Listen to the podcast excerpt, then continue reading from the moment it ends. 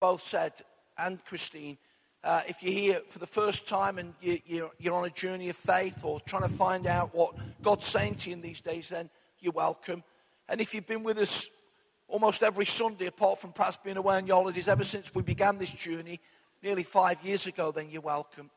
it's great to be together, and God's been present tonight and still is. And He wants just to speak to us and touch us. And I believe already He's touched our hearts as we've been led in worship and prayer to the Lord. And as we were taking breaking the bread tonight, I was reminded that that has been replicated in many different thousands and thousands of different ways across the earth today. Different styles, uh, different ways of doing it. But there is something very precious uh, that is, in that sense, a tradition well worth preser- preserving of people coming together to remember uh, the death of Christ for us on the cross. And of course, as we were reminded, it always demonstrates uh, love. So we're going to uh, come to the word. We, we, thank God for all that He's doing.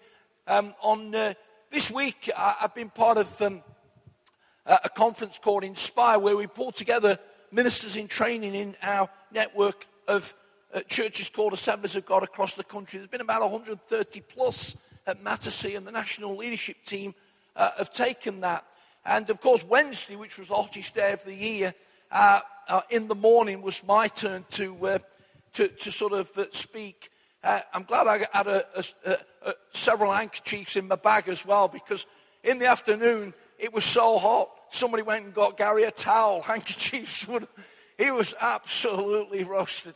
It was 26 and a half degrees in my car at 10.30 on Wednesday night. So, um, but it was a hot day, wasn't it? Not quite so hot tonight, but um, we're praying that uh, God will be good. And, uh, and so just, just pray for that. Um, as Kev says, there's so many things that bombard our minds and world that are bad, horribly bad. Some of the things that we've had to watch over the last few days, even shocking. And this week, of course, is the week of 10th, 10th anniversary of the 7 7 bombings in London. Horrible, terrible things. And one can only imagine tonight what families are going through in navigating loss. But uh, we thank God tonight that our God is a God of love. And, and uh, we want to be encouraged, friends, that all across the country there are young men and women rising up that want to speak the gospel. They want to lead church. They want to glorify God. And God's purposes will be outworked in these days in Jesus' name. Just say also that Christian's at uh, Nottingham Road Methodist Church in Ilkeston tonight, and they've asked him to speak on the subject of the Holy Spirit. So it'll be interesting to see how he gets on. And, uh, uh, and we pray that God will bless him. Now, tonight I'm trying to uh, draw to a conclusion because this is our final message in uh, the series called Thieves and Occupants. And so I'm going to try and just throw a number of things at you tonight that will just bring to a conclusion and finish this series, which we believe is very important, well. Um, we've called it Thieves and Occupants because we started off by mentioning a few things that we don't want in the church. And uh, we reminded ourselves that tonight, if our house was under attack uh, and we felt that somebody was going to burgle it or ransack it, we'd, make a, we'd take appropriate measures to try and avoid that. Sadly, that doesn't take place in churches at times. And religion, rejection, offense, and control, four things that continually came against Jesus in the Gospels, so we shouldn't be surprised, seek to come against the church, sometimes run rampant through churches. And nobody does anything about it. And then they wonder why the church isn't advancing and prevailing. We have to keep things at the door. So we talked about thieves and being on our guard, but we also talked about the occupants of the house. And uh, we're in the process of just revamping our uh, Arena DNA booklet and to have a different front and different uh, uh, um, content inside, but speaking to the same themes. We talked about discipleship, how that we want people not only to become Christians and know that they're saved and going to heaven, but to go deep and to become devoted followers of Jesus. Uh, Josh talked about aspiration and a great message from a young leader about moving into all that God has destined for our lives. We talked about team and unity and how they work together. And this is not ever about one person, but it's always about us. There's no I in team. And together, everyone achieves more. And I thank, I thank God for the team ethic that we have in Arena Church. and that we're always seeking to protect unity. The elders of the church are passionate about the unity of the church because we realize that it's so important. And yes, there are times when it will be contested for, but we want to encourage it. Uh, Christian and Andy talked about faith and aspir- uh, and, um, and passion and just that longing after God. And then last week we used uh, Matthew 18 to try and just fit together the thoughts of generosity and mercy. We placed it in a context of showing forgiveness. This morning uh, I was uh, out ministering in Dudley. Oh, they, they talk with a funny accent there in the black country, I tell you. Look, lovely church, just in the process of transition. And I just had the Radio 4 service on uh, for a few minutes. And normally it's a bit eyebrow, and you know, you get about 30 seconds in and you've popped over to something else. But this morning it was from St. Martin's in the field, and it was thinking about this week and, uh, and the things that took place in London 10 years ago. A brilliant message from an American uh, lady speaker, and one or two brilliant, brilliant songs. But it's reminding us also, as the, as the uh, uh, lady spoke about the power of forgiveness and uh, seen it exemplified even recently in the terrible things that have happened in the States as well. And for us to seek to live with generosity and mercy with a forgiving heart, not easy. And I hope that we didn't sense that last week was being trite or flippant, but a wonderful truth. God's forgiven us. We express forgiveness to others. So we've been looking at all of these truths and we want to continually foster them. Of course, it's not an exhaustive list, but it speaks to the very heart of what we want church to be. We, we, we do church on purpose. Uh, we do it with purpose. And we want to, by God's grace, to continue to plot the course that He's got for us. And all these things that we've talked about define what we would call culture. A few weeks ago at our arena staff meeting, which takes place on a Tuesday morning, and we've been using a, a series of teaching tapes in the last two or three months that have been very impactful. We had some uh, ministry from uh, a, la- uh, a, lady from the Willow Creek Leadership Summit of last year. Uh, she is a Christ follower. Um, she's married, um, and she has been the CEO of a big uh, world corporate company. And she her name was Carly Fiorina. And she defined culture by this question What's it like to be around here? What's it like to be around here? And of course, numbers of churches never ask that question, but it's one that we must continually ask. you see, cultures then work out in the way that we bring our lives to God. Remember that behavior statement that uh, that Josh and Christian have put up over the last few weeks, it reflects culture. And culture, how do we, how do we describe it? Well, it's an emphasis, it's an ethos, it's an expression. You may remember a few weeks ago that um, FIFA, that's the world gov- governing body for world football, hit a crisis. And uh, journalists has opened up the fact that terrible corruption had been taking place. And it ended up with the president, Sepp Blatter, resigning. I read this week that he's having a change of mind. Oh no! But resigned and, and he's going to be working out. And somebody said this. They said, you see, the culture in FIFA is all wrong. Somebody had allowed culture, bad culture, to run rampant, and it came home to roost. And when the FBI get involved and start arresting people, you know that FIFA, we have a problem. And uh, so the, it reflects something that had gone wrong. And the power of culture is incredible. There's a culture in your home. There's a culture in your work organization. You may work for an organization like the NHS that's got thousands and thousands of workers. It may be that you're part of a little company of five or six employers. But guess what? It'll have a culture. There's cultures within sports teams. And, um, and uh, you know, sometimes when things go wrong it ends up with a manager getting the sack, if you drive it back down, something's gone wrong somewhere, perhaps in the dressing room, and it's reflected in a culture. And I have to say, friends, that there's definitely a culture in every local church. And I want to try and just reflect this for a moment. Lucy, if you could put up Matthew chapter 10, 5 to 16. Now, when I'm speaking, very often I, I sort of don't read passages of Scripture just to try and save a little bit of time. But tonight, I want to read these verses and then I want to make a few comments about them with regard to culture. So let me set the scene. In Matthew chapter 10, Jesus calls 12 people to come and follow them, disciples, or sometimes called apostles.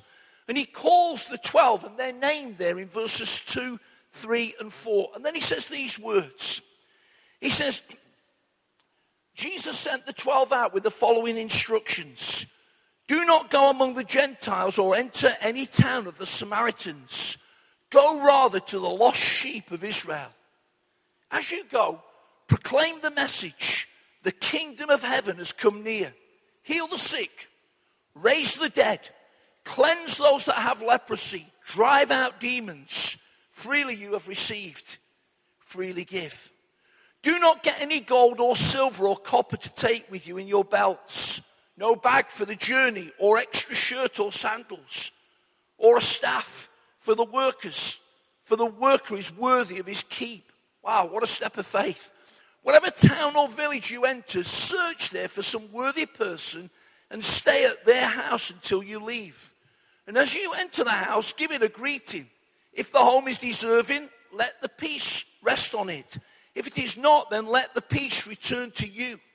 If anyone will not welcome you or listen to your words, then leave that home or town. Shake the dust off your feet. Truly, I tell you, be more bearable for Sodom and Gomorrah on the day of judgment than that town. I am sending you out like sheep among wolves. Therefore, be as shrewd as snakes and as innocent as doves. I don't want to overly stretch this because it's unlikely that Jesus used the specific word in this scripture.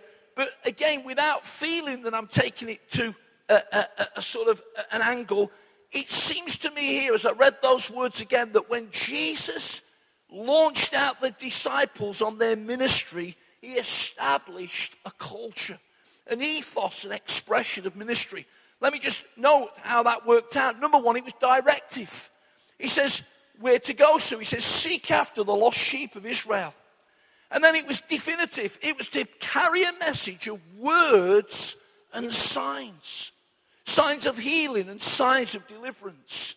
And then it was decisive. He says, Go from village to village, and if you're welcome, great, leave a piece. But if not, move on and find another place to go to. And then it was demonstrable. Jesus says that what I've told you to do will be seen by the people. He set a culture to express ministry.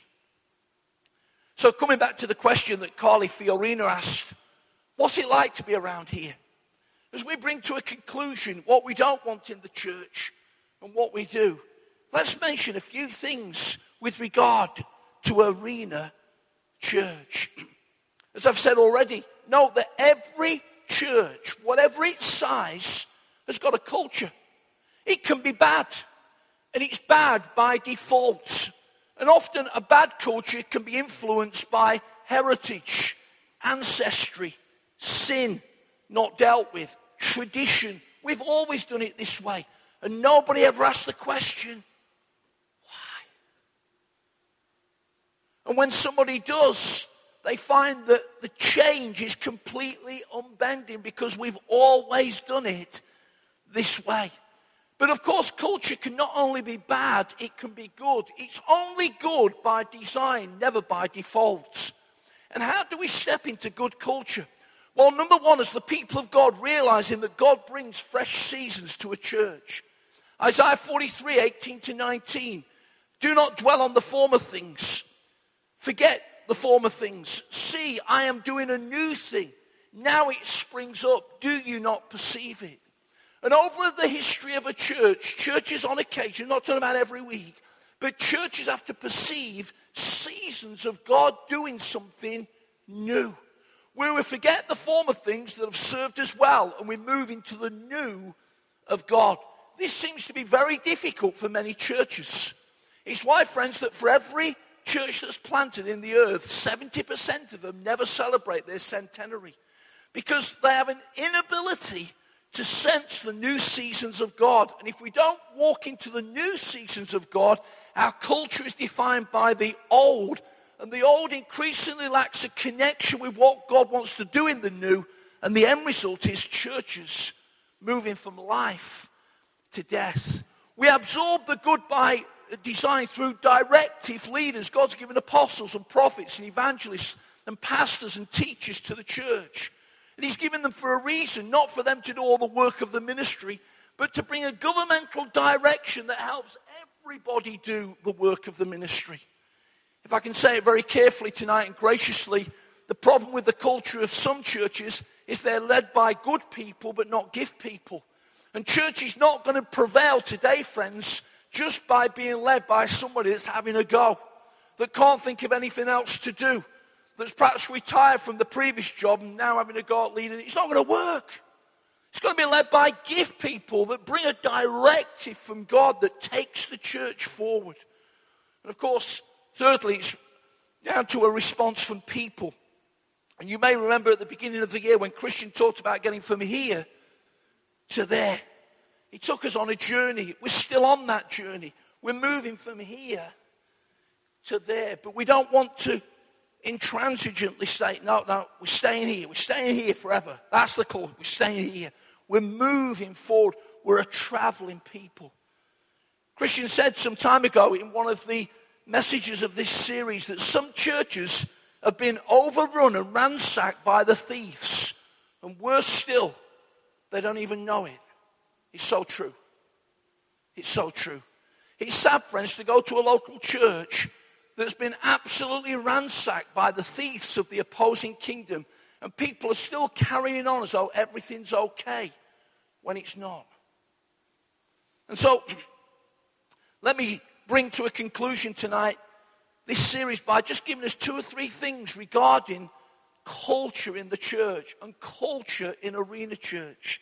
Number one, it defines the presentation of the gospel. There's a lot of talk around in these days, and there was a lot of talk last week in our conference with regard to missional or attractional church. And the problem with this is that people run to a particular point of view and then won't listen to what anyone else has got to say. There's all sorts of different expressions of church today, of course. There's liquid church, there's fluid church, there's concentric church, there's 24 7 church, there's fresh expressions church, there's messy church. Well, every church is messy. And I've got a verse for it. Proverbs 14:4. If there's no ox in, in, in the stall, then the crib is clean. The fact of the matter is that when we reach out to people in these days, there's normally a mess. It's called sin. And sometimes that's fractured relationships, or somebody's done something that they're not particularly pleased with, or there's been things said against them. And God says, Bring all that to me and allow me to begin to deal with it all and to shape you and to mold you into what I have intended you to be. But the problem at times is that people make a, almost a, a viewpoint of, of, of something and rail against something else. My take is this, friends, that if a church isn't missional, in other words, if a church comes to a place where it is not interested about new people coming to the church and finding Jesus and becoming Christians, it ceases to have the privilege to be called a church. Because God's given a commission to. You say, well, Phil, that seems pretty obvious. Surely every church wants to grow. Really? The reality is they don't. They don't. They get to a ceiling. They like knowing everybody. They like knowing everything about everybody. And if that's you, let's forget spirituality for a moment. The sociologists say that you are limiting the group to about 70. It's impossible for you to go beyond that ceiling if you want to know everybody and everything about everybody. And churches do not set out not to want new people to come, but the culture begins to shift. And they begin to say things like, That's my seat. Really? And they begin to say things like, Those young people get on my nerves. When are they going to grow up? Well, they're trying. It's called coming from youth to maturity. They say, them kids running about, that daft mascot that comes in, why do we need that? You keep saying those things, and guess what? You don't have any young people in the church anymore. You don't have any kids coming to church. And you look around, and the youngest person in the church is about 60, and there's only one way that church is going to go, and it's death by a thousand meetings. So, Arena Church is intentional in its culture of saying we want new people to come. Sometimes it's messy. Sometimes they'll sit where you normally like to sit. Sometimes kids will race around and make a mess on the carpet or put their hands on the wall when somebody's just painted it. We understand all the frustrations of that, but we're going to yield with a sanctified heart to say we want people to keep coming in. Every week we remind ourselves in the, in the team prayer meetings about being ready for new people to come in. This church, friends, is positioned in its culture to continue to receive new people into the church. We refuse to back down on that. And we continue to press into what God has got for us. So don't fall into the trap of trying to win the debate between attractional and missional. Every advancing church needs to be missional, but please, it needs something decent to bring people to. Otherwise, we fall into the stereotype of most people go across to Tesco on a Saturday morning say, I say church, you say, and most of them will say boring. And it's a travesty that so many people think that church is boring. Where they got that from? And we have to book the trend and give them something worth coming to of light and life and fellowship and welcome and a relevant message. And say, God, we leave the rest to you. We're an outward focused church. It's one of Christian's great gifts, and we thank God for it. Listen to this little story. There was a village with a large old house, and an elderly, elderly lady lived there alone. And every night as darkness fell, she put a light on in the attic of the house. You see, 25 years before, her son had left at a moment's notice. And rather like the prodigal in the parable, she had never given up hope that one day he would come home. We all know the house well, somebody speaking of the village. And although the bulb must occasionally need replacing, none of, us, have ever seen that house without a light on. It is for her son. And I want you to think that when somebody comes early to open up the church, when somebody has to patiently wait for everybody to go, because as you know, in Arena Mansfield, we don't all go within five minutes of the service finishing. And I've seen the patient key holder at times being incredibly patient as people have talked and talked and talked and had that last game of pool. When you do those things, when it's perishing in the middle of winter and the guys are on the car park, remember that every time we're doing it, we're saying the lights on.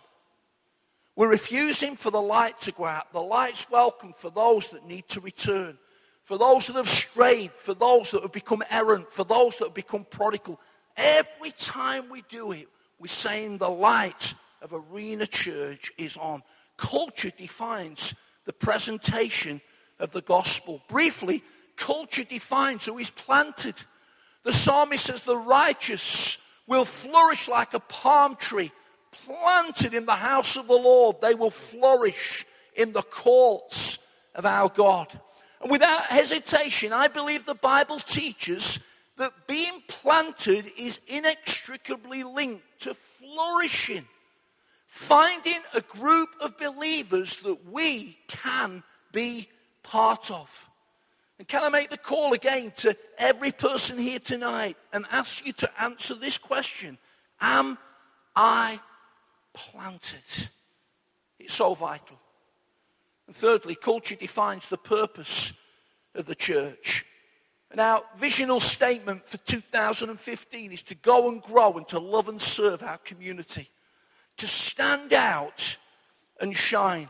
And we know that's not just determined by a Sunday service back into the office tomorrow, into the school classroom, into the hospital, into the audit office, into that place where you're a student, doing the school run, cleaning, running a shop, whatever it is, all across this room, managing a business, taking responsibility for others, we realize, friends, that light is shining in all those contexts, and it's amazing.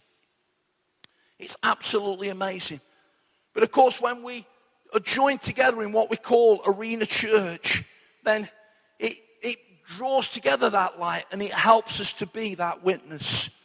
So, what's it like to be around here? Well, let me sum up with five things bullet pointed. Number one, we want a great welcome, as we've already said. We want the light to always be on. And as I say, don't assume that if a church is not intentional about a welcome, that it will have a welcome. I still go to churches, visiting on ministry. There's nobody on the door. There's nobody that says hello. There's nobody says, great to see you. There's nobody that says, can I help? And I'm onto the front row of the church and nothing's happened. I could be the guy that's listened to the fellow at work and says, Will you come to our church this week? And nobody said hello because they've assumed that somebody else is going to do it. But a great welcome. Why don't people welcome well? Well, because of familiarity, because of comfort. But we want an expectancy and an extravagance in the right sense of the word of welcome in the house. And then great worship. The Bible says Jesus has called us to worship in spirit and in truth. And the band, in a slightly different expression of music tonight, have led us well to the heart of God, exalting God as we gather, and then reflecting God as we go, living out our lives with our spiritual acts of worship.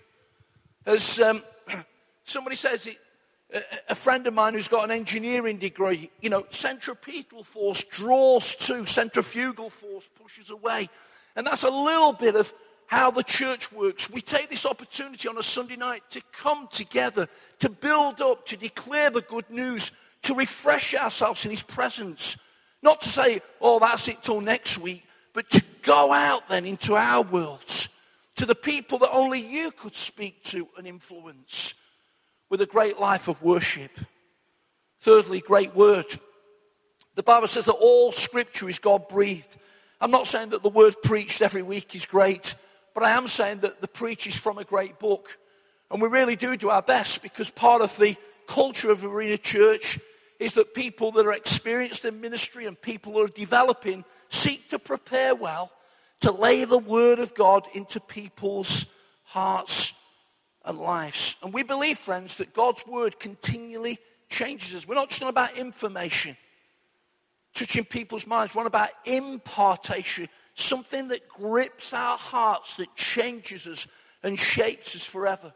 And of course, the great challenges of a shifting culture of the 21st century is how we sit truth that endures forever within that.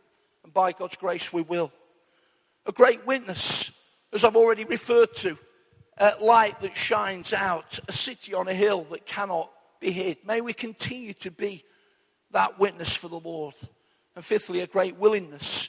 Jesus exemplified servanthood in John 13, and he says, Blessed are you if you do the same. Our passion is that everyone in Arena Church would have an identifiable role in its ministry, not enforced or coerced, but from a willing heart, ready to serve, outworking our individual gifts and talents. Thieves and occupants we ignore the former at our peril. And we want to say, friends, as a leadership, as an eldership at Arena Church, we will do everything we can to ensure that we're not burgled, that we're not ransacked, that we're not duped. We will do everything we can to ensure that the things that don't need to be in the house aren't in there. And we will do everything that we can to embrace all that God wants to do in these days. Remember when we started, we referred to Genesis 28 and the vision of Jacob. How awesome is this place? The gate of heaven. And we want the Church of Jesus Christ in these days, in Ilkeston, in Mansfield, and in whatever other expression God causes us to plant and sow into, to be an expression of an awesome God amongst an awesome people doing an awesome work. Sometimes it's very excitable in the way that God moves. And sometimes, as we're reminded, as we were led in prayer before the meeting, it's in a quiet way. But however God is working, God is at work. And we thank God, friends, for what He is doing in these days. So, thieves, let's keep them right at the door. Occupants, well, may disciples be ever growing. May aspiration be ever flowing. May team and unity be engaging. May faith and passion be increasing. May mercy and generosity be deepening. Ask yourself the question again tonight What's it like to be around here? And I hope that we'll find increasingly a group of people that would say, We don't want to be anywhere else. Let's pray. The guys are going to just come and bring us a close.